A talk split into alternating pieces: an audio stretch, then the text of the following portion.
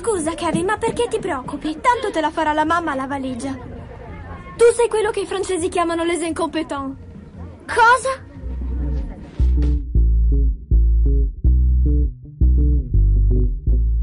Ciao a tutti e bentrovati agli incompetenti, il mio podcast di cinema preferito. Io sono Andrea Basti e con me ci sono anche questa volta Lorenzo Bertolucci. Ciao Lorenzo. Con il suo microfono di merda. Te lo sei detto da solo.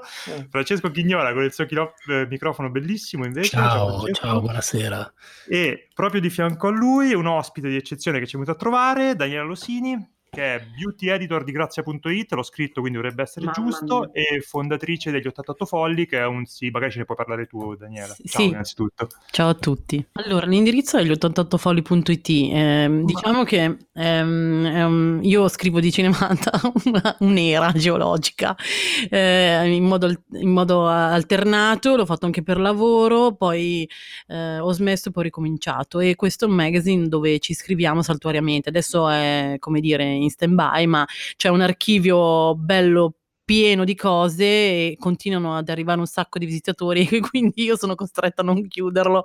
Per cui ehm, come dire ogni tanto c'è qualcuno che ci scrive va a Venezia e fa cose.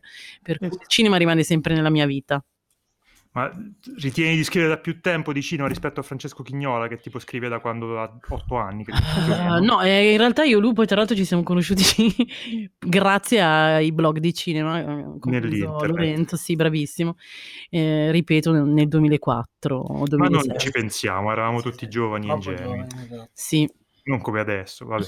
ma parlate per allora, voi allora, siamo tanti, l'episodio è bello ricco, quindi partiamo subito, subito, subito con ehm, il film preferito da tutti i genitori del mondo e chi è più genitore di noi, di Francesco, che ci inizierà a parlare di Frozen 2, il segreto di Arendelle, Arendelle, Arendelle, ce lo direi tu. e- Arendelle, mamma Arendelle, mia, e sai dici che cosa è il tuo niente. segreto. No, che bel film, amici. Allora, eh, innanzitutto, innanzitutto tu. vorrei salutare tutti i piccoli, i piccoli ascoltatori di questo podcast che sono arrivati qui sperando in un podcast tutto su Frozen 2. eh, Immagino tipo il bimbo Gigi di Aldo Esatto. Giovanni Giacomo con i baffi e il palloncino che ascolta sta merda. Esatto, vorrei po' avvisare, piccoli, vorrei avvisare i piccoli ascoltatori che in questo post di- diciamo le parole brutte, quindi eh, Sì. stare attenti a quello che, a quello che diciamo e, e pronti, pronti con le mani sulle orecchie. Esatto. Eh, no, in realtà Frozen, Frozen 2 è, come si intuisce bene dal titolo, il secondo capitolo di Frozen. Sono preparatissimo stasera. E poi si dice Eh. che non è informativo questo podcast. Eh, sono di- ah, già una notizia l'abbiamo data, è il secondo capitolo di Frozen. È seguito di un film che insomma diversi anni fa eh, fece, fece il botto perché è a tutt'oggi il film animato di maggior incasso della storia del cinema. E, e, la preme- le, due, le altre 30 premesse che devo fare, la prima che io sono un grande stimatore del primo film, ehm, per una serie di motivi che non, non sto a spiegare, mi è piaciuto molto. E la seconda premessa è che eh, mio figlio, che ha tre anni e mezzo, è un grande stimatore di questo film, del primo film, e quindi è un film che rappresenta, cioè è molto significativo per lui, per la sua breve vita. È stato la sua prima passione cinefila, diciamo, è stata Frozen, quindi ehm, io devo un po' dissociare l'esperienza di andare a vedere il seguito di Frozen con mio figlio dal, diciamo, dall'analisi fredda e, eh, fredda e spietata di, di questo secondo capitolo. Andare al cinema con lui a vedere questo film è stata un'emozione cioè, proprio completamente fuori controllo, nel senso che proprio eravamo eh, travolti, da, cioè è apparso il, singolo, il, simbolo della, del logo della Disney all'inizio, giù lacrime, eccetera, quindi non è che posso essere molto obiettivo.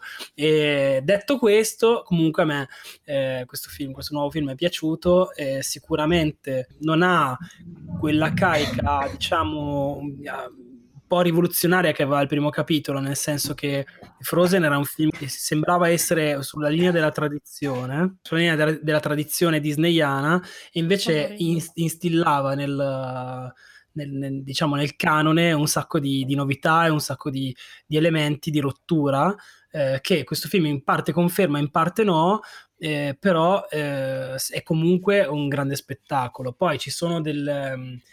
Manca ma magari l'elemento di sorpresa, manca insomma la, la, la, novità che portava il primo capitolo, però comunque ci sono dei grandi, dei bei momenti, le canzoni sono molto belle, secondo me, per il mio gusto personale. C'è una canzone particolare che è molto divertente, che è quella che riguarda Christophe, che è il fidanzato di, di Anna, e che è una canzone, una specie di power ballad anni 80 in cui c'è un coro di renne e una messa in scena un po' kitsch, che è un, non, non, non, credo che i bambini capiscano i riferimenti di questa cosa, è una cosa fatta un pochino più per i genitori, però funziona molto bene, poi ci sono insomma ci sono tutti i temi del primo capitolo che vengono sviluppati e soprattutto ci sono un, un tot di domande del primo che nessuno si era mai fatto a cui si, si insomma mh, si mh, propone di rispondere secondo me alla fine funziona tutto piuttosto bene. Certo boh, non è neanche il miglior film animato dell'anno, perché questo è stato l'anno di Toy Story, nemmeno il miglior sequel animato dell'anno, appunto, per via di Toy Story 4. Eh, però io mi sono divertito molto, secondo me è un film, cioè un film che difendo a spada tratta da quello che tra poco dirà Lorenzo.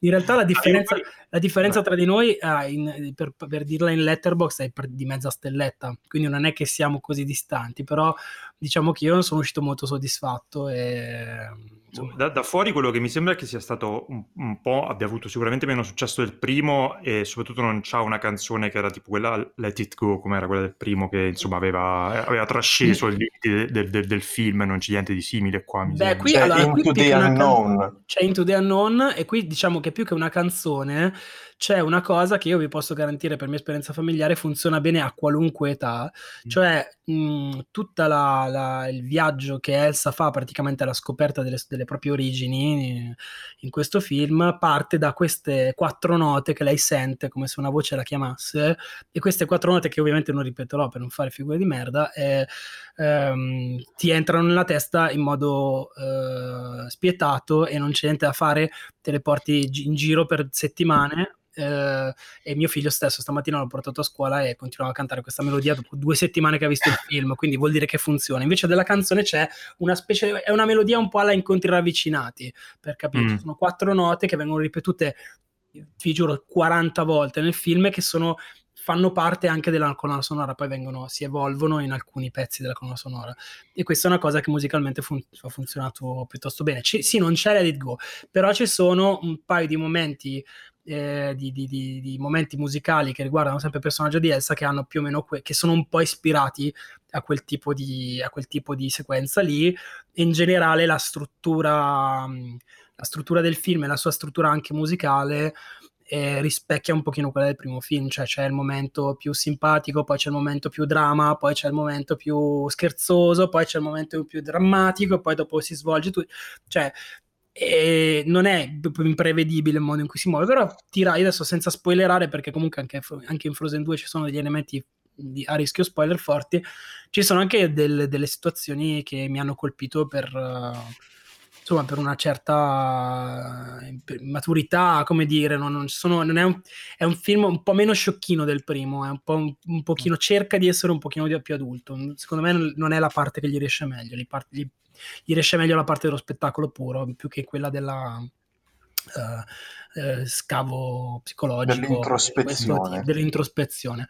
Però io insomma per me, per me è un sì è un, ok, ok, va bene Bene, tu Lorenzo, proprio sull'introspezione, perché sei più introspettivo sono, di noi. Sono, sì, sono famoso per essere introspettivo. Non ho, eh, io so, ho questo blocco per cui la stessa cosa che fra poco tu dirai di Marriage Story, io ce l'ho con Frozen, non, non riesco a farmelo piacere il primo, eh, mi ha rotto le palle. E, um, e sono andato però di buona volontà a vedere il secondo perché dico, vabbè, al massimo mi vedo delle animazioni gradevoli e qualche canzone ululata come nel primo, nel primo film. E cioè, sì, lo, è un. Mi, mi stu, è stucchevole, mi, mi, mi, dà. È un po'. Non, non fa per me. Eh, riconosco tutti i meriti di cui parlava Francesco, tranne il fatto che le canzoni sono belle perché non lo sono. E il. Um, il, il, pupazzo di neve è veramente insostenibile, già lo era già da, da tempo. Tanto, era anche, brutto stilisticamente. Stilisticamente molto brutto, sì. Eh, aveva fatto, poi cioè, no. nessuno, non si può non odiarlo dopo quel corto che c'era insieme a Coco che durava 25 minuti di lui che faceva ah, con la voce di Brignano, ve lo ricordo? C'ha la voce di Brignano lui. Sì, sì. sì. E... Io vi devo dire che quel corto l'ho visto Ma te... 500 volte, te lo posso dire. che vergogna. e, um... no, non, non, è, non, è, colpa mia, eh. in famiglia gira roba sì, di cosa.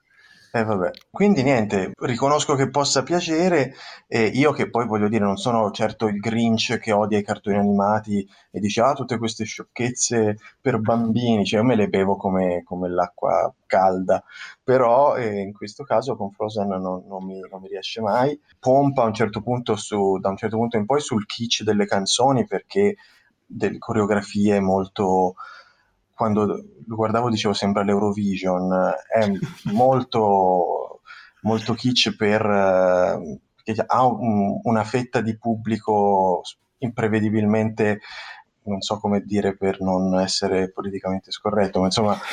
Eh, queer, lo dico io. Esatto, sì. Diciamo che c'è molto che cosa dove mi sono andato a infognare?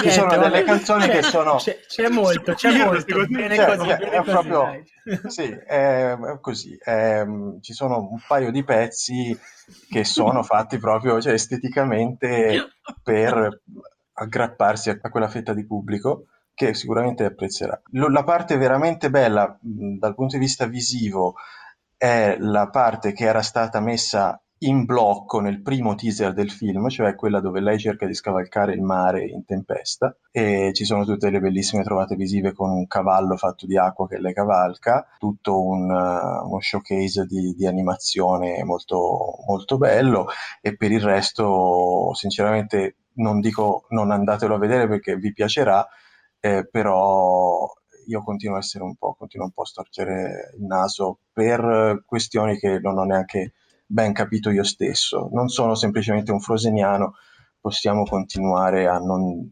dirci froseniani se, se Siamo tutti. Sì. E, non per questo è un film che disprezzo. Eh. Tu Daniela non l'hai visto, vero? Quindi rimaniamo spettatori. No, non l'ho visto. Sì, sì, sì.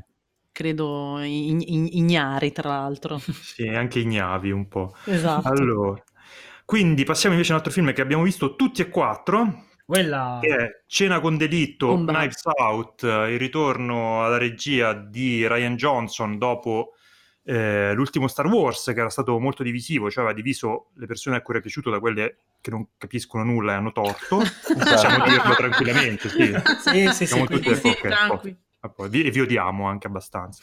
E, mh, mm, torna invece con un Udanit, non so come si possa dire in italiano, mm, un giallo, giallo, investigativo alla Gata eh, Sono i delitti della camera chiusa. Eh, brava.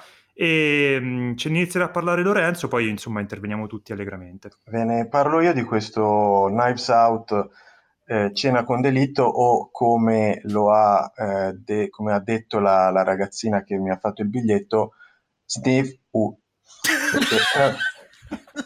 Po- poverina non sapeva pronunciare l'inglese.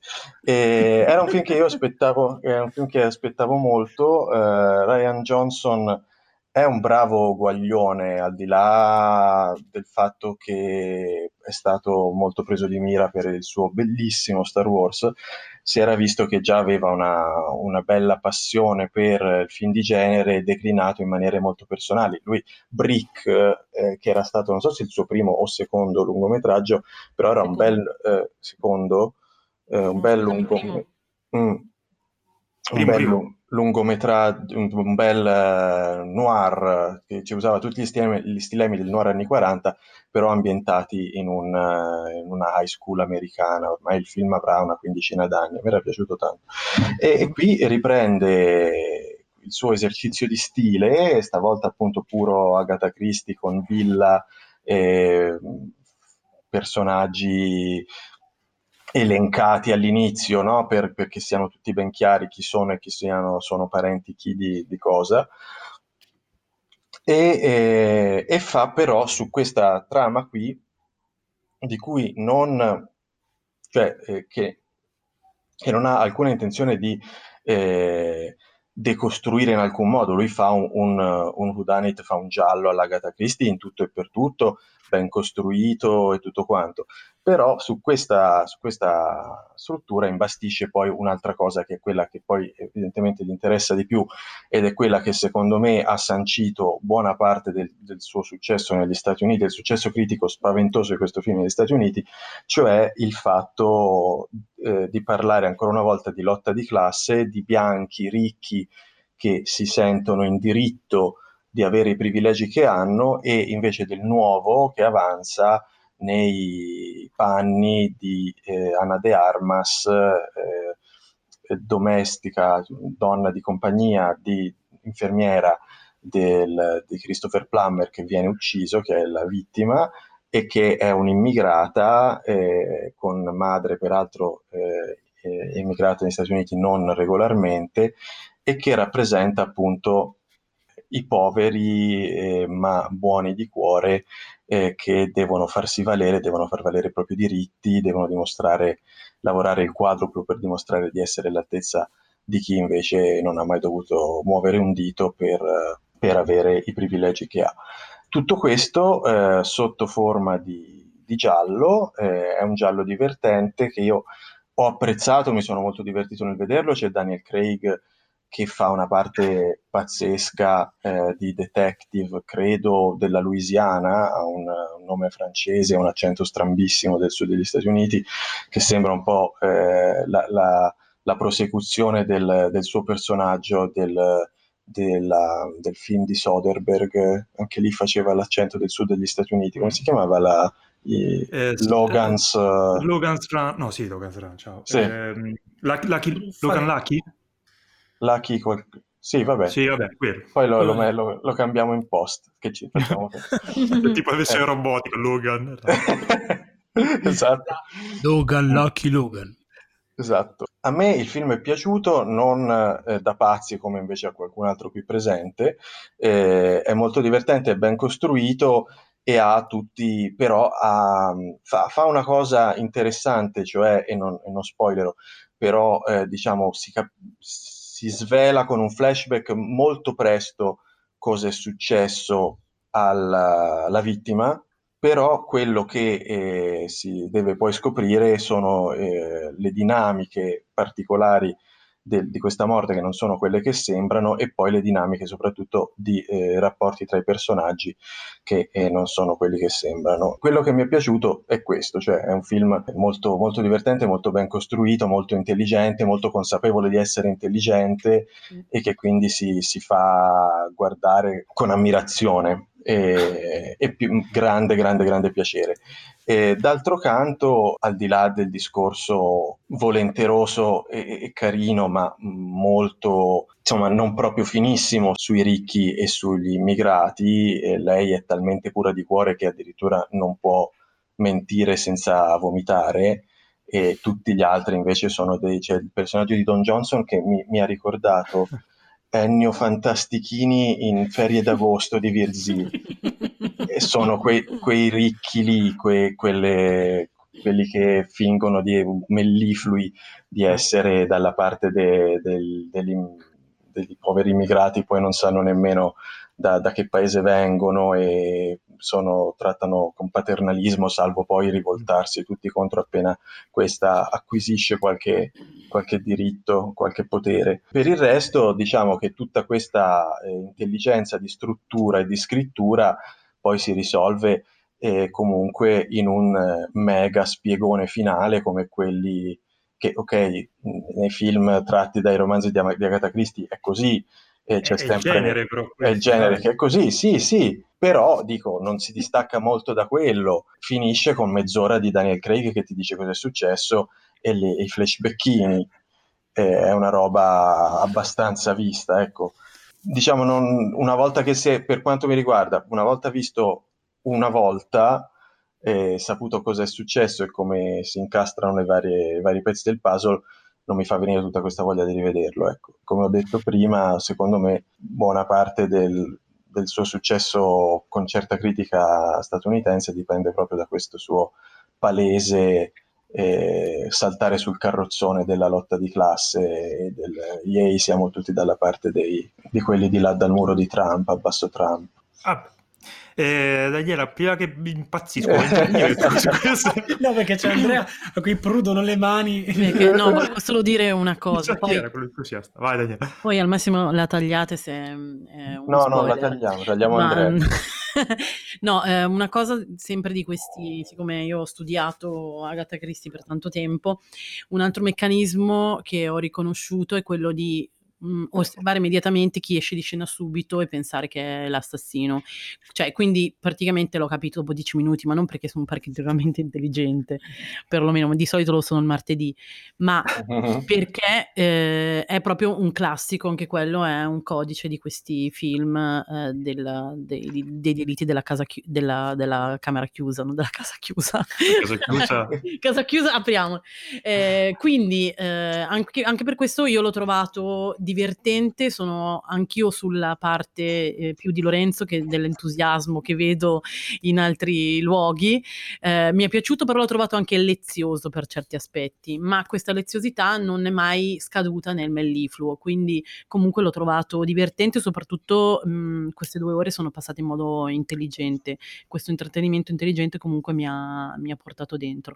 E um, l'ultima cosa è proprio questa. Mh, al di là del fatto che si scopre che è interessante per un certo tipo di pubblico scoprire davvero chi è stato, è proprio la super metaforona che comunque poi, voglio dire, eh, mancavano i sottotitoli, te l'avrebbero messa sotto al naso, insomma. Uh-huh. Francesco che Andrea. no, no, no, no, no, no, ti stiamo facendo no, male. No, ma in realtà eh, a me è piaciuto molto, anche se mi ero montato tutta un'aspettativa di, di, film che mi avrebbe spettinato. Eh, in realtà mi sono semplicemente molto divertito. Ma va detto che io e anche Daniela che l'ha visto con me eh, l'abbiamo visto doppiato, quindi ci siamo persi un po' di cose, mm. secondo me, perché è un film estremamente sì. recitato, molto molto basato anche su certi performance, alcune no, cioè certe sono spiccate come quelle di Daniel Craig, ma anche quella di, di come si chiama? Di, oddio. Jamie Lee Curtis. Sì, ma anche quella di to, come si chiama? Tony Collette. Tony Collette, ah, sì, eh, certo, Tony Collette. Siamo, allora, probabilmente ci siamo persi qualcosa. Detto questo, mm. um, secondo me è una macchina, una di quei film proprio macchine perfette, mm. cioè che non c'è niente che non funziona, tutto Vero. è alla perfezione e ho trovato uno dei cast più azzeccati che negli ultimi tempi, eh, cast corali più azzeccati, nel mm. senso eh, non siamo più abituati a cast che funzionano così bene, nel senso spesso mi capita di vedere sia il piccolo che grande schermo cast messi un po' insieme un po' alla Carlone, invece questo è proprio molto molto intelligente, curato, le facce giuste che dicono le cose giuste, anche se voglio dire un po' prevedibile che Michael Shannon con quella faccia faccia, dica certe cose, si muova col cioè, zoppo e tutto. Cioè, oh. È un Tra l'altro ci, ci, pensavo oggi al fatto che certo quando mettono in, in, piedi cast di questo genere di solito ce n'è tipo uno che sta in una stanza con un blue screen e poi due settimane dopo ne gira un altro. Invece questo film li mette veramente tutti nella stessa stanza mm, sì. e si vede che hanno una chimica tra di loro che funziona sì, tantissimo da subito sì, sì, ed è una gioia da vedere. Sì, questo sì. Ecco. E per il resto devo dirti, la mia impressione che mi ha dato è di un film che eh, invecchierà molto bene nel senso un film un po' senza tempo, perché è vero che quello che dite voi, che sale, che c'è il carrozzone della, della lotta di classe, sono d'accordo, questo è un anno in cui, lo dicevamo l'altro giorno, tra di noi, è, è un anno in cui veramente ci sono tanti, cioè, tutti i film, quasi tutti i film hanno questo tema qui in un modo o nell'altro, non tutti, però insomma tantissimi. Kill film, the Rich. Kill the Rich e tutte queste cose qua. Per questo Basti si, si fomenta tutto con questi temi. però, però, eh, però, però, però ehm, per il momento mi sembra un film un po' così. Cioè, abbiamo detto quello che è è molto perfettino, è molto tutto bello preciso, girato bene, ogni cosa a suo posto però non mi ha spettinato. Ehm, però ti ripeto, tra dieci anni lo guarderemo e, avrà, e, sarà uguale, sarà così. E quindi probabilmente ci piacerà ancora di più. Sarà un film che rivedremo a Natale, magari sarà come una poltrona per due, no? non c'entra niente. Però insomma, anche lì c'era io, la lotta di invece, classe. Guarda, se devo dire, proprio su, l'unica parte che poi in realtà non, non, mi ha convinto del tutto è che secondo me non, non, non gli permetterà di invecchiare così bene come dici è il fatto che secondo me c'è stata la volontà sua di togliersi alcuni sassolini dalla scarpa dopo le polemiche derivate da The Last Jedi, per cui ci ha messo degli elementi che secondo me soffriranno un po' di recentismo, tipo il fatto che si parla di troll alt-right eh, nei casi del ragazzino, del figlio di Michael Shannon, ah, sì. e di SJV, Social Justice Warrior. Secondo me ha utilizzato un lessico, alcune cose che sono, secondo me servivano a lui per togliersi un po' di di sfizi a rompere i coglioni a quella gente lì che gli ha rotto le palle per The Last Jedi e secondo me quelle robe lì invecchieranno male. Per il resto io sono, come qualcuno avrà intuito, stra entusiasta di questo film, per me è uno dei film dell'anno, proprio il fatto che non fa niente di nuovo fuori dal genere in cui sta permette a Ryan Johnson di concentrarsi tantissimo nella gioia del racconto, nella gioia di costruire questa macchina perfetta. Lorenzo diceva non viene voglia di tornare a vederlo, io l'ho rivisto, rivisto il giorno dopo, funziona ancora meglio, è bellissimo vedere come tutte le robe sono al loro posto e come si incastrano bene. Eh, c'ha di buono che si tiene, secondo me, sempre eh, a un passo dalla farsa, non ci va mai dentro, per cui riesce ad essere divertentissimo, però non farti mai guardare i personaggi da un, troppa distanza e quindi staccarti troppo dal racconto. In più, secondo me, il fatto che insomma, si parli di lotta di classe per quanto sia all'acqua di rose, essendo un, un film eh, comunque che deve raggiungere un certo pubblico, è nato con delle dinamiche produttive di un certo tipo, è, è, è ovvio che lo, che, lo, che lo, sia non in maniera particolarmente complessa o approfondita e che i personaggi, appunto, stando dentro quel genere, sono tutti molto stereotipati, però comunque è un messaggio giusto e vedere che comunque un certo, certa lotta di classe, un certo odio per i ricchi, insomma, permea anche delle produzioni di questo tipo a me rende molto felice perché non so, quando ci sarà la rivoluzione vi prenderemo tutto. eh, detto ciò, il film secondo me è una gioia da vedere, è divertentissimo, un cast spaventoso, eh, Ryan Johnson ha un, proprio, si diverte proprio a raccontare questa... E, e, trasmette la sua passione per, per, questo tipo di racconto e per questo tipo di genere. Secondo me anche il compimento di un paio di tentativi che aveva fatto lui, prima con Brick che abbiamo citato, ma poi anche con, come si chiama quello dei fratelli...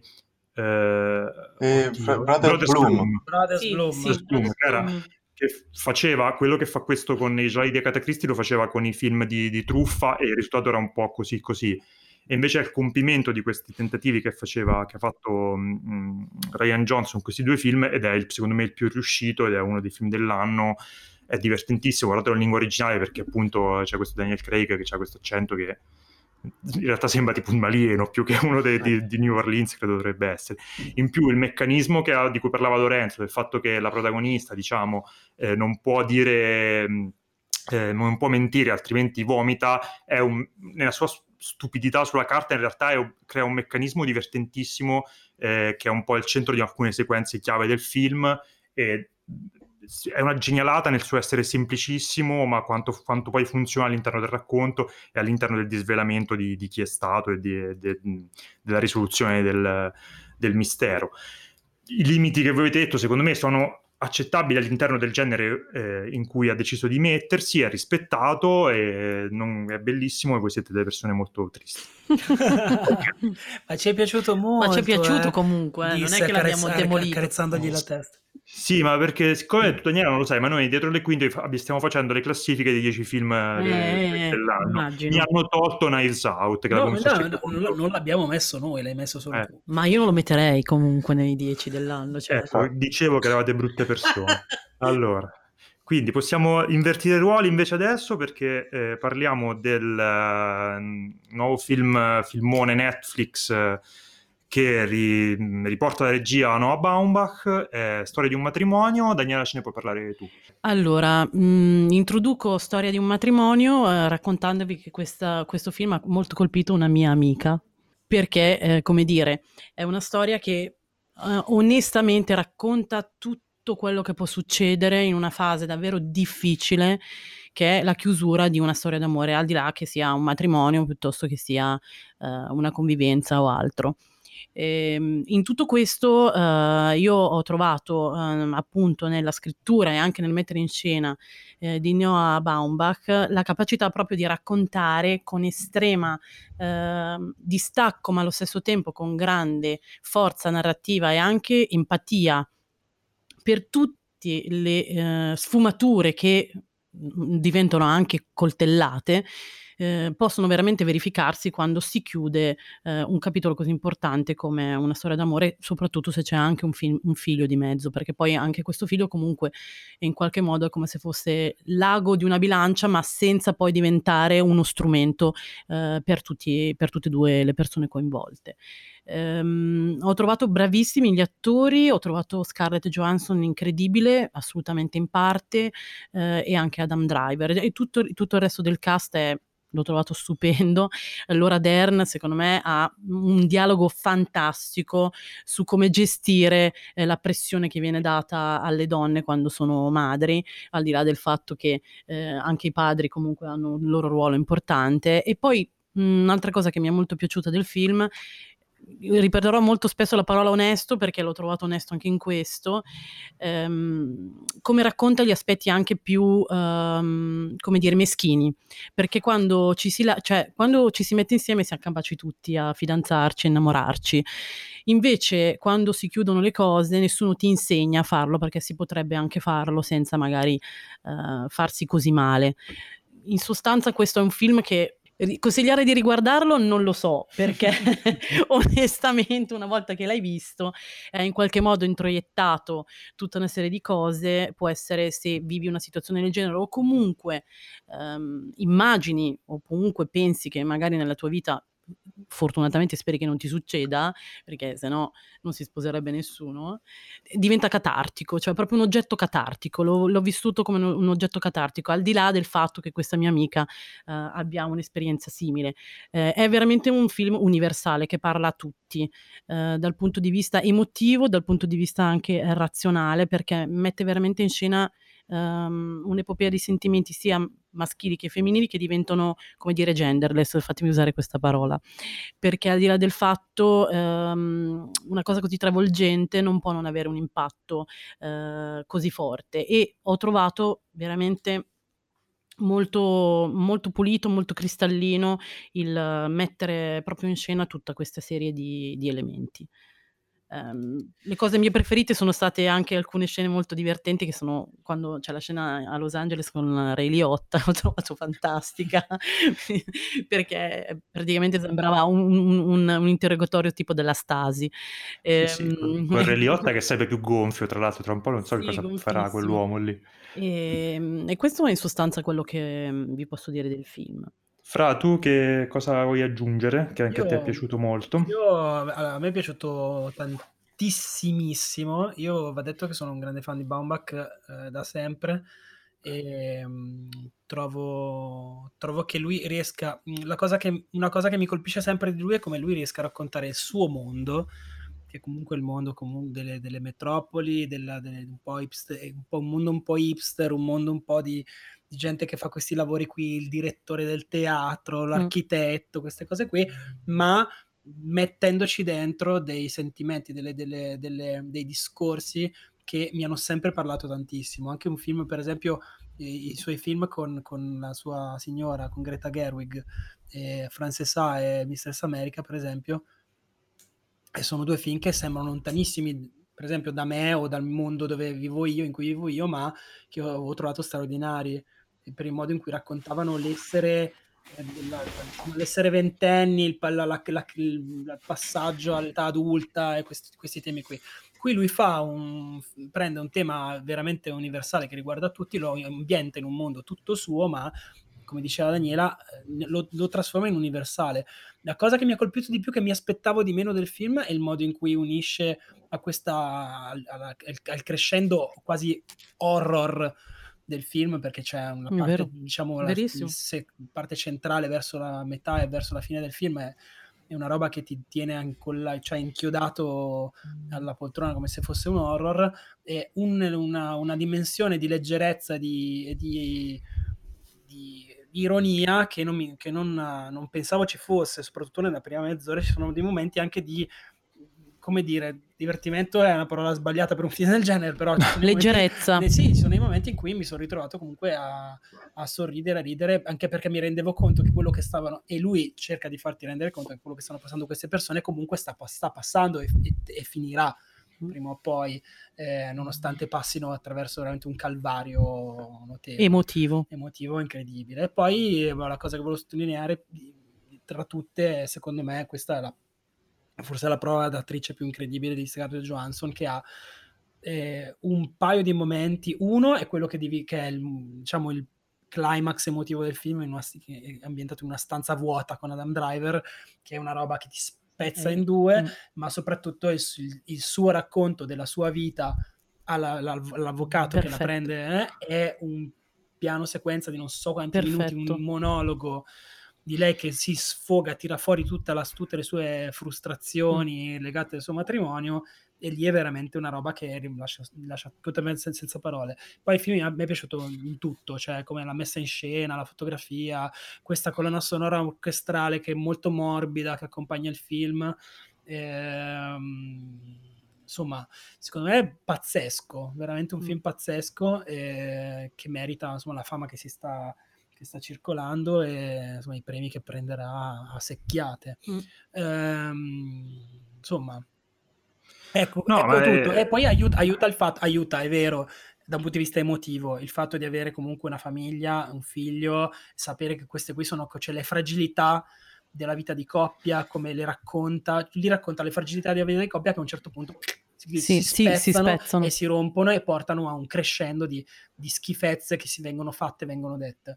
E quando ce l'hai per le mani queste cose qua ti rendi conto che parlano un po' anche a te, ma questo è il lato emotivo. Mm. Secondo me, io l'ho, l'ho, cercato di vedere anche da un, con un certo distacco. Secondo me sì. è un grande film anche. Sì, sì, sì. sì se eh, fossi ecco. single, un single. Di... No, no, ma infatti quella è la sua forza, proprio che ha questa potenza emotiva dirompente, ma allo stesso tempo ha questa capacità chirurgica di inscenare le cose con una freddezza, se ci pensi anche. Sì, perché, Incredibile, sì. perché comunque eh. è proprio la forza del racconto, perché non ti butta la retorica addosso, ma ti dice tu stai guardando quello che sta succedendo. Sì, sì, ma poi è molto anatomia di un divorzio, cioè mm. per citare precedenti, sì. nel senso è proprio eh, come, come, anatomia di rapimento di, di Kurosawa, era la, come, come, funziona, un, cosa succede quando uno viene rapito. Meccanicamente anche, per filo, esatto, per segno, anche meccanicamente. In questo caso è cosa succede quando due divorziano. Esatto, è la meccanica. Anzi, cosa succede quando divorziano in America. Perché in America noi, sì. Da noi non, è, non succede proprio così da un punto di vista boh, economico e di strutture. Ci sono varie... Eh, ci sono, le, ci sono molto americane. Sì, questo, però, tipicamente anche il discorso dei soldi, tipicamente americano ed è eh, molto eh, sottolineato. Sì. No? E adesso andiamo. Mm-hmm. no, no, no, ma in realtà, cioè, ehm, io eh, sono un po' freddino sul film e praticamente credo di essere l'unico nell'universo, il che dà un po' una misura di, della mia autorevolezza al riguardo e di, quanto è opportuno che abbia aperto un podcast di cinema. Però nel senso è un film che ovviamente, come spesso accade in quelli di Baumbach, mette in scena della gente, come dicevi tu giustamente, distantissima da, da, da, dal mio quotidiano. Però altri film suoi che facevano questa operazione, penso a Frances Sa, penso a Meyerowitz Stories, eh, a Greenberg, erano film che comunque riuscivano in qualche modo a farmi entrare e a farmeli apprezzare, ad provare dell'empatia verso i personaggi. Eh, qui, nonostante lui ormai abbia raffinato la sua tecnica di, eh, di, dialoghi in maniera pazzesca, cioè secondo me non esiste al momento un regista in grado di mettere in scena dei dialoghi così realistici, sì. così eh, vicini a come veramente le persone parlano, come si parlano addosso, come uno parla di una cosa, però nel frattempo l'altro sta parlando di un'altra, e, e proprio ti restituisce un, un realismo impressionante. Però in questo caso il fatto che ho trovato i personaggi di una meschinità totale quasi dall'inizio. La, proprio li ho trovati repellenti entrambi, nelle loro piccolezze, nelle loro meschinità. Ma c'è, c'è, c'è, c'è. Sì, sì, sì, io mi è arrivata solo quella. Non so, ecco, il fatto che appunto non, non, ho fatto queste cose brutte di, di avere matrimonio, figli, quindi non, non, ho mai trovato la chiave empatica per entrarci, per cui mi ha tenuto molto fuori mm. e nonostante ci siano delle prove di attori che oggettivamente sono mostruose, c'è quel eh, appunto monologo che dicevi tu quando è in... Eh, ehm, nell'ufficio di Laura Dern, che è una roba fuori di testa, la migliore cosa che abbia fatto Scarlett Johansson nella sua carriera, proprio, ma senza nessun dubbio. Sì. Però appunto ho, ho, avuto l'impressione che veramente se ti perdi la chiave empatica per entrarci in sintonia con i personaggi ti perdi tutta la forza del film perché eh, cioè devi relazionarti in qualche modo a quello che gli sta succedendo. Per quanto riesca a capire che ci vuole poco per entrarci, purtroppo sono rimasto fuori, per cui riesco ad apprezzarlo come eh, film, però le cose che normalmente magari non noterei perché sono molto preso, cioè qui mi hanno dato un po' fastidio, cioè il fatto che siano questi due eh, artisti newyorkesi che si lamentano dei soldi, però hanno monete infinite per prendere appartamenti, arredarli e fare cose. Cioè, quella cosa lì proprio mi manda ai pazzi. e, ehm, e, quindi ci sono entrato poco. Poi sono tutti bravissimi. Il film è obiettivamente molto bello, vincerà di tutto, quindi insomma, guardatelo. Ok, questa era la storia di un matrimonio di Noah Baumbach su Netflix. Adesso, Lorenzo, tu sei sempre dei nostri? Sì, ci sono. Eh, Hustlers non l'hai visto, vero? Non l'ho visto questa mi devo ricordare di tagliarla. Va bene, allora. eh, passiamo do- poi al prossimo film che in originale si chiama Hustlers e da noi è arrivato col titolo, quasi una trad- traduzione uno a uno, Le ragazze di Wall Street, Business is Business, e che è questo film mh, mm, che già in odore di Oscar era stata... Mh, mm, eh, nominata per i Golden Globe come attrice non protagonista Jennifer Lopez, ehm, un po' inaspettatamente, insomma, è venuto un po' fuori dal, dal, dal nulla, però se ne sta parlando parecchio, eh, ed è la storia quasi vera tratta da un, um, un, articolo, credo, del New Yorker, se non ricordo male, sì, sì, un articolo, un'intervista. Eh, questo tra parentesi, avvicinatevi più al microfono perché vi sento un po' lontano, Francesco e Daniela, vi sento un po'... state un po' più vicino, ok eh, articolo tratto dal New Yorker in cui questa spogliare, ex spogliarellista interpretata da Constance Wu ehm, racconta la sua storia in flashback ambientata agli inizi degli anni del 2004 mi sembra, inizio, 2007 mi sembra inizi il film, il racconto del film ehm, di come in un, in un, primo momento insieme ad altre sue colleghe spogliarelliste ehm, di enorme successo si trovano dopo la crisi eh, economica del 2008 a, per riuscire a fare gli stessi soldi che facevano prima, eh, truffare i loro clienti drogandoli e fondamentalmente eh, facendogli spendere tutti i soldi della, loro, della, della carta di credito. Eh, lei viene presa da, sotto la, l'ala de, de, del personaggio interpretato da Jennifer Lopez e insieme appunto iniziano a entrare in questa, in questa spirale di, di truffe ehm, fino a, una, a, un finale diciamo un po' mh, ovviamente le cose non finiscono benissimo, un po' amaro, adesso non, non, non andiamo nello specifico e tutto questo appunto raccontato in flashback eh, dalla, da questa Constance Wu eh, alla, alla, giornalista che la sta intervistando e poi c'è una piccola appendice alla fine del film. Allora, eh, il film non mi è... Speravo che mi piacesse un po' di più, in realtà eh, somiglia a moltissime cose, penso si capisca anche già un po' dalle, dalle premesse, eh, ci, ci, è molto Soder- Soderberghiano, somiglia un po' a Magic Mike, siamo da quelle parti lì, con una decisa spruzzata di Wolf of Wall Street, e diciamo è un film in cui eh, viene messa in scena eh, una, una, truffa, quindi con tutti gli stilemi del, del film di truffa, anche con eh, diciamo appunto con una certa leggerezza, cioè abbastanza divertente, anche se mai abbastanza, secondo me, e oh, prende tutti gli stereotipi del genere e li gira su se stessi perché appunto ehm, le protagoniste in questo caso sono un cast di tutto al femminile e ha una certa sensibilità, la regista è una donna, eh, Loren Scafaria, mi pare si chiami. Scafaria. Scafaria? Oh, ok.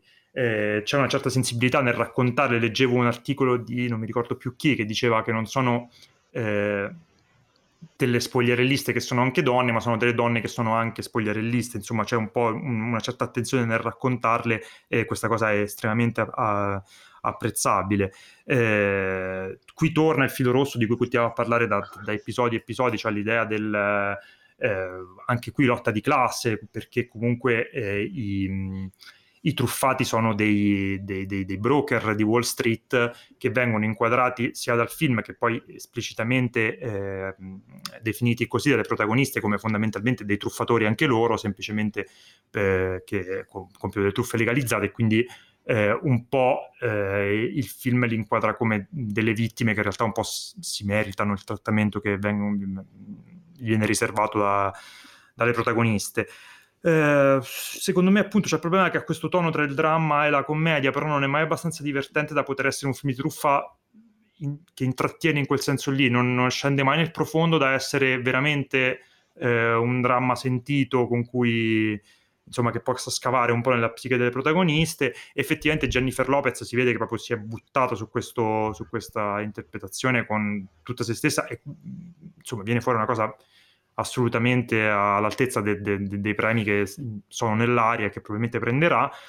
Però ecco, forse mi aspettavo qualcosa di più dagli entusiasmi generali. generali. Forse secondo me non è così efficace come credi, è così intelligente e così eh, riv- rivoluzionario come credi di essere, perché veramente oltre a prendere quegli, quegli, quegli stilemi e girarli eh, con un cast al femminile non fa molto altro rispetto a quello e quindi sono rimasto un po' deluso. Rimane comunque un bel film, secondo me non meritevole del, de, de, de, delle lodi che sta prendendo.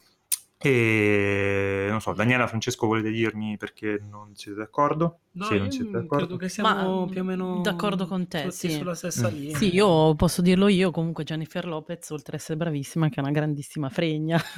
sì, ha un, ha un, ingresso in scena che devo dire che fai un po' fatica Pazzesca. poi dimenticartelo nei giorni Pazzesca, dopo. Pazzesca, sì. ma poi ha, una fo- proprio, cioè, proprio un impatto fisico al di là della bellezza, cioè si vede proprio che arriva e dice oh, ragazzi io so fare questo, so fare 200 cose, cioè dovete stare tutti zitti. Ed è questo anche un po' tutto sommato il, il bello della sua parte. Sì, sì io sono abbastanza d'accordo, mi sono divertita, ma avrei voluto divertirmi di più.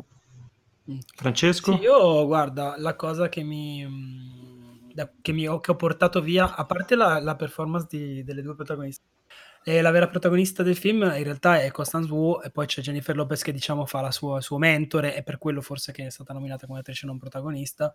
Ehm, in ogni caso loro due sono fanno due ottime performance. Non, non, ho sentito tantissimo l'alchimia tra loro due, non mi sembrano non che si sposino benissimo insieme, però da sole sono molto brave. E la cosa che mi sono portato a casa dal film è l'idea di prendere una cosa che al cinema è sempre stata raccontata soltanto da un punto di vista maschile in decine e decine di film, cioè lo strip club eh, e ribaltarlo completamente, cioè far vedere il punto di vista della, del, dell'operatrice, diciamo, della, della, della, della, persona che lavora lì e in, in, tutti i suoi aspetti, quelli, quelli, squallidi, quelli divertenti, quelli di, di, di, di pride, eh, l'amicizia tra di loro e tutte queste cose qui. Quindi secondo me la prima parte del film, in cui, quella in cui diciamo va tutto bene, prima che tutto vada un po' meno bene, è quella, quella che mi è sembrata più divertente, significativa, eh, con, queste, con questi cameo di, di pop star buttati lì, Lizzo, Cardi B. Eh, e un... Usher. E Usher. Eh, nel ruolo di se stesso. esatto, quello è molto divertente. Poi dopo quando comincia a essere un film serio, perché per, per mezz'ora non succede praticamente niente, è una accozzaglia di scene a caso. Poi dopo arriva la trama e il film diventa in realtà piuttosto prevedibile, succede quello che pensate che possa succedere e poi finisce. Mm, sono, sono come, come, hai detto tu, sono d'accordo. È un film che non mi, sono, non mi, è dispiaciuto, ma ne avevo sentito parlare così bene che mi aspettavo una cosa mm. molto più, più, esplosiva. Invece è un film abbastanza canonico, voglio mm. dire. A parte appunto questo lato qui, però voglio dire, il lato adesso, il lato di ribaltare in, di, col genere una, cioè una cosa che ormai è, ci si fa in questi anni, è una, non è una novità, ecco, neanche questa, ecco, non è particolarmente rivoluzionario o eversivo, ecco. Bene, questo era Le ragazze di Wall Street, Business is Business. Adesso passiamo al prossimo film di cui parlerà Lorenzo, che è Le Mans 66, la grande sfida, che in originale si chiama Ford vs Ferrari, che Lorenzo ha visto in una condizione cinematografica fantastica e spero ce ne parlerà a lungo. Vai Lorenzo.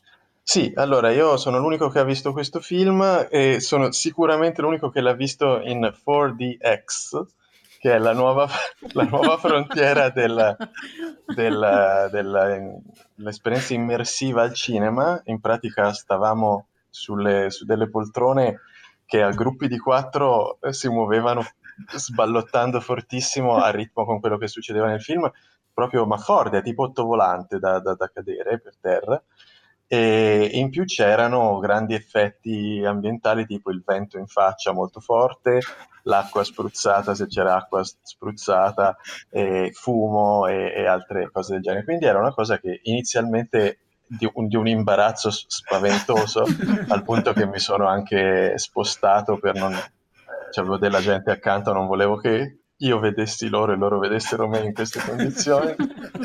e, e oltretutto proprio la cosa all'inizio la cosa meno immersiva del mondo perché dici dove cazzo sono finito poi con un film di, di James Mangold non è Michael Bay quindi... esatto eh, quello mi fa morire che dovrebbe essere esatto. un po' un esatto. dramma sì. intimista c'è l'acqua che ti spruzzano in faccia esatto e poi devo dire che col tempo per me ci sono abituato ci sono anche dei tocchi un po', un po così intimisti tipo quando c'è un establishing shot, magari arriva una macchina e, e, c'è una panoramica leggera verso sinistra, la sedia si inclina leggermente verso sinistra. Bellissimo. Eh, sì.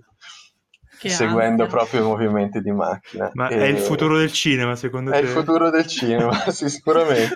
è replicabile a casa, soprattutto. sì. E, al di là di questo, eh, il fatto che mi sia comunque goduto il film e abbia dopo un po' smesso di pensare al fatto che mi stavano scuotendo molto forte, eh, sia un, non tanto un, un, merito del 4DX quanto un merito del film, che eh, è, è, una storia vera di Carroll Shelby, interpretato da Matt Damon, che è un ex pilota di, auto da corsa, imprenditore, designer di auto, che viene assoldato da Ford per in pratica fare la Ford da corsa. La Ford era sempre stata la macchina delle famiglie, la macchina solida del, della famiglia americana, eh, tutta casa e chiesa, e, e invece si, si, ci si lancia in questa, in questa il Dipartimento Marketing dice sono gli anni 60, i giovani, dobbiamo aprirci al mercato dei giovani, i giovani vogliono delle macchine belle, che abbiano un, siano insomma, un, un simbolo di, di successo e, e, quindi fanno questa, questa macchina da corsa per battere la Ferrari, la Ferrari che era ovviamente il simbolo di tutto quello che la Ford non era. E Matt Damon ingaggia questo Ken Miles, pilota meccanico molto bravo, però molto difficile da... Eh, eh, insomma, una, un carattere molto difficile al punto che c'è una scena introduttiva in cui i, un, un, rappresentante della Porsche sta andando a parlare con questo Miles che lancia delle cose contro un vetro, lo spacca e, e questo della Porsche dice proprio testuali parole, eh, ha un carattere difficile, però è molto bravo. E quindi a quel punto noi abbiamo capito che lui ha un carattere difficile, però è molto bravo. Grazie, sì, grazie. Que- questi tocchi raffinati di sceneggiatura ce l'hanno fatto capire.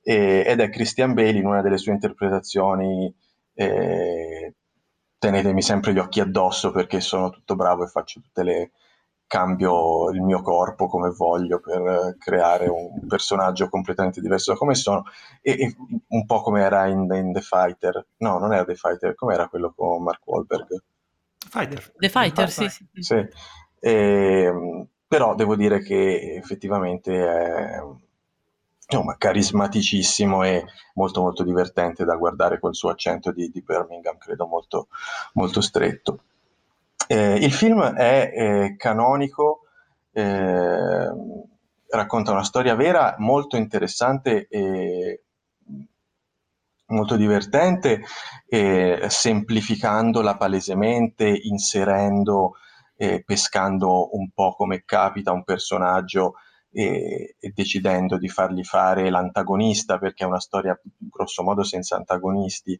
quindi viene chiamato un, un funzionario tirapiedi di Ford a fare da antagonista.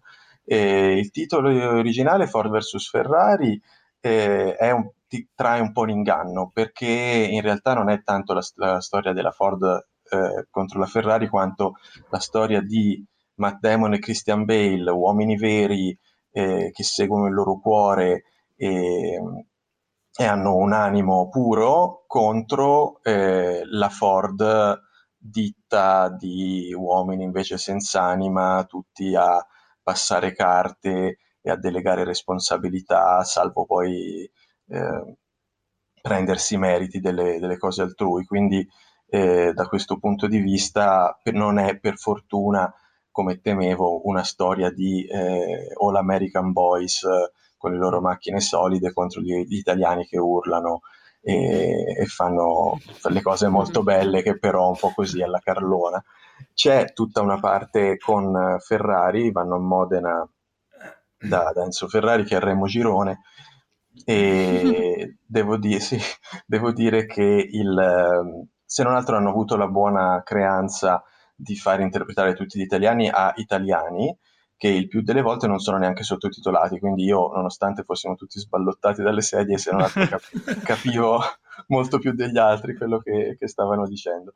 È un film, per, per saltare alle conclusioni, è, è, molto, è molto, divertente e per eh, tre quarti del film fa tutte le, le eh, segna tutte le caselline del film di corsa, del film maschile, eh, di, di, di, uomini sporchi di grasso che poi corrono, eh, le, le, macchine, i motori e queste robe qui che io non capisco, però è bello da vedere.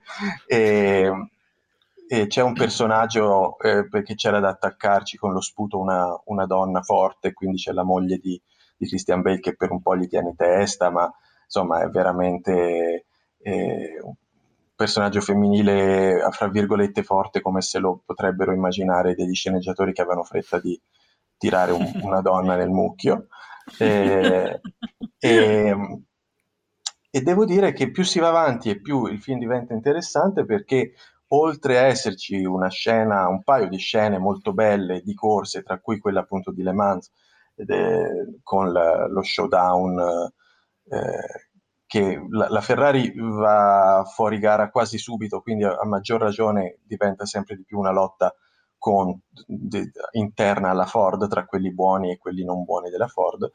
Eh, però più si va avanti, più la storia, quella vera eh, di queste persone che io non conoscevo assolutamente, vi consiglio di non guardarla su Wikipedia, eh, diventa, eh, esce dai canoni di quel genere di film e negli ultimi 20 minuti succedono un paio di cose che credevo fossero false o pe- fatte per eh, aumentare l'effetto drammatico, invece poi sono successe davvero e, e insomma con, mi hanno molto convinto, il film eh, rimane nella, nella, memoria anche per questo suo essere leggermente inaspettato per andare in una direzione che non è quella del cinema classico, ma è quella de, della vita casuale. E, ed è un, un, bel un film perfetto da vedere in coppia con Rush di, di Ron Howard. Sì.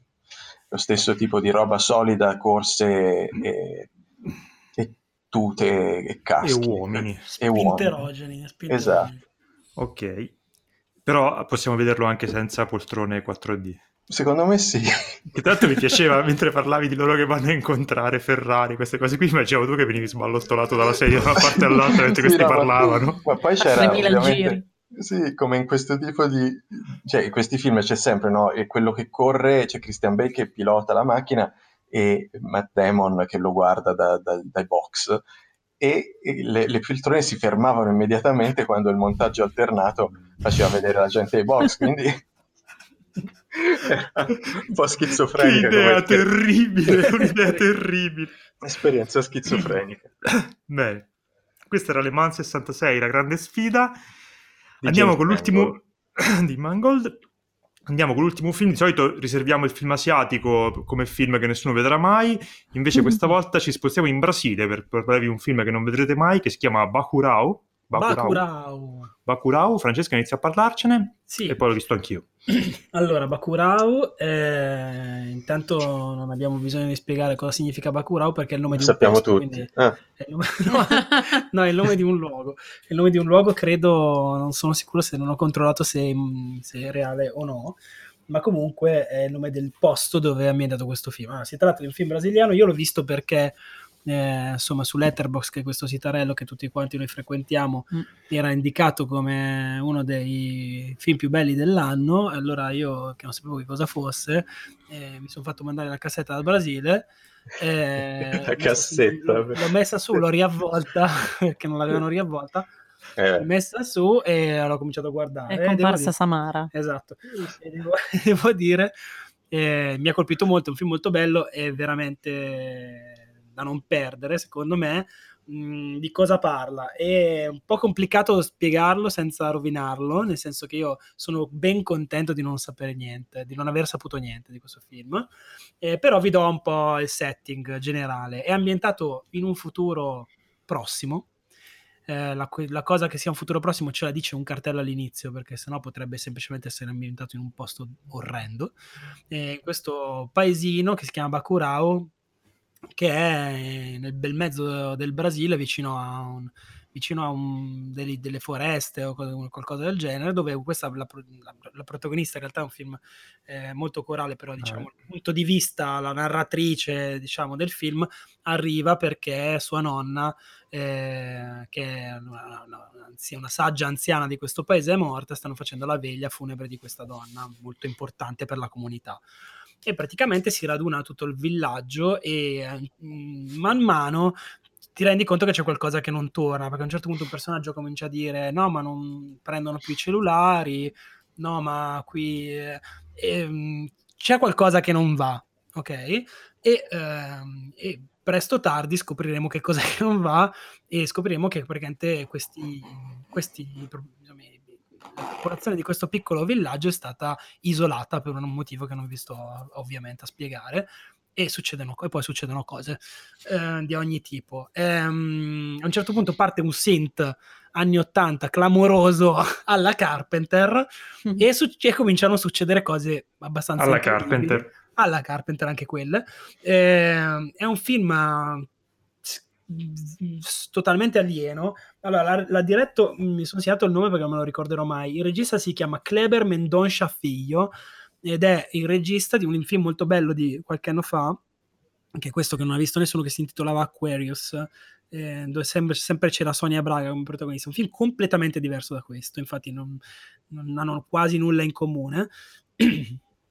Eh, purtroppo non è che vi posso dire molto altro, eh, se no vi dovrei, dovrei, rovinare tutto, però vi dico che è un film... Eh, una roba così non l'ho mai vista. Ho visto tante, ho visto tante cose a cui questo probabilmente si ispira. Lui stesso credo che abbia citato Carpenter come una delle sue ispirazioni, ma non è, l'ultima, non è l'unica cosa.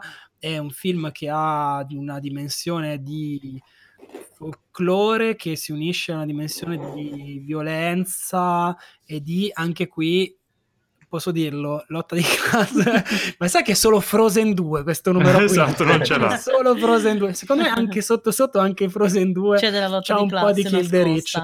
Però questo cioè, è incredibile, cioè, mi rendo conto che non abbiamo parlato di altro per tutto l'episodio, però anche in questo caso c'è una dimensione di eh, lo scoprirete quando recupererete questo film molto presto, ricchi contro poveri, e diciamo primo mon- secondo primo mondo contro terzo mondo, eh, e c'è una, eh, una dimensione di rivalsa del terzo mondo abbastanza clamorosa, esplicita e brutale, direi.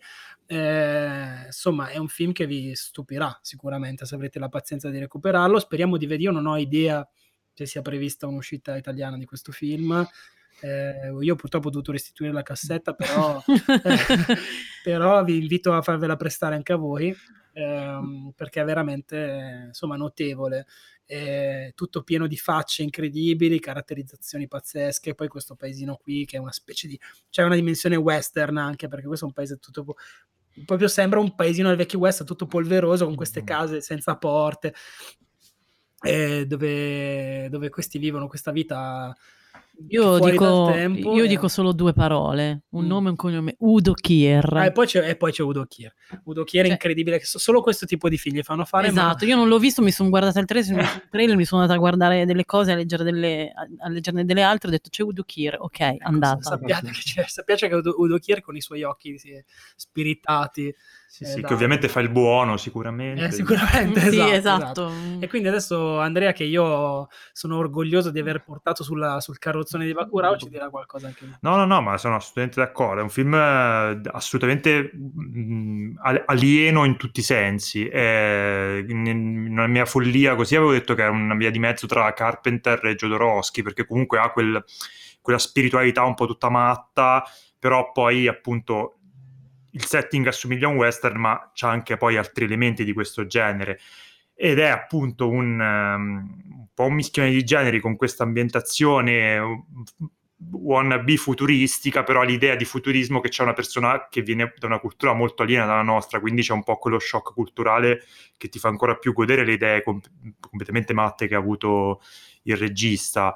Per il resto, appunto, il fatto che lui sia un uh, regista brasiliano ha la sensibilità di parlare appunto di questo conflitto tra secondo mondo e primo mondo, eh, non, non, andandoci poi tanto per il sottile, nel senso che cioè lui si può permettere di fare quella rappresentazione lì eh, molto folcloristica di alcuni aspetti di questa, di questo, mm, di questa società, questo villaggio mm, in cui c'è questa struttura quasi matriarcale attorno a questa eh, donna che è morta. E quando poi eh, diciamo esplode un conflitto, eh, c'è una libertà del racconto, della, della, messa in scena, delle cose che, che, che, succedono, che è una goduria anche perché non te l'aspetti assolutamente. Quindi ri, ri, invito tutti a procurarsi da VHS e non leggere niente prima e godersi proprio veramente un, uh, questa, questa, questa, scheggia di, di, di, follia che arriva dal Brasile, paese che non è esattamente nelle mappe dei cinefili attualmente, ecco, perlomeno non quelli di, che vanno a vedersi questi tipi di film di genere. La faccia del regista, tra l'altro sto guardando adesso, è, sembra Pablo, il fratello di Pablo Escobar. Beh, non, non aspettavo niente di meno.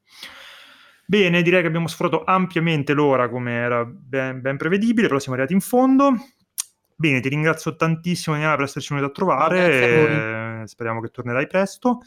E grazie ai ragazzi, grazie Lorenzo, grazie Francesco. Grazie a voi. Grazie a te, ciao. Lorenzo sei sveglio ancora, sì? Sono sveglissimo. Bene, mi fa piacere. Stavo guardando Bakurao. Sì. però, però, con la sedia rotante. Con la sedia rotante. Esatto. Ormai non può più farne a meno. Ma c'è solo il ventilatore. Bakurao con la sedia 4D. Voglia, vogliamo dire proprio una frase così, eh, Daniela, tu sul film di, di, Chiara Ferragni, dimmi una frase, poi, poi dico io su un film che ho visto ieri. Allora, allora il una frase. Fer- anche il film di Chiara Ferragni è contemporaneo e vi racconta cose che voi giustamente magari mettete da parte, ma che potrebbero essere utili in momenti che non immaginate. Va bene, io invece vi, vi dico una frase su Peanut Butter Falcon, che è un film con Shia LaBeouf come protagonista, guardatelo perché sembra una commedia quirky indie, in realtà è un film delizioso, mm, commovente, divertentissimo, leggero, bello, guardatelo, insomma. Peanut Butter Falcon.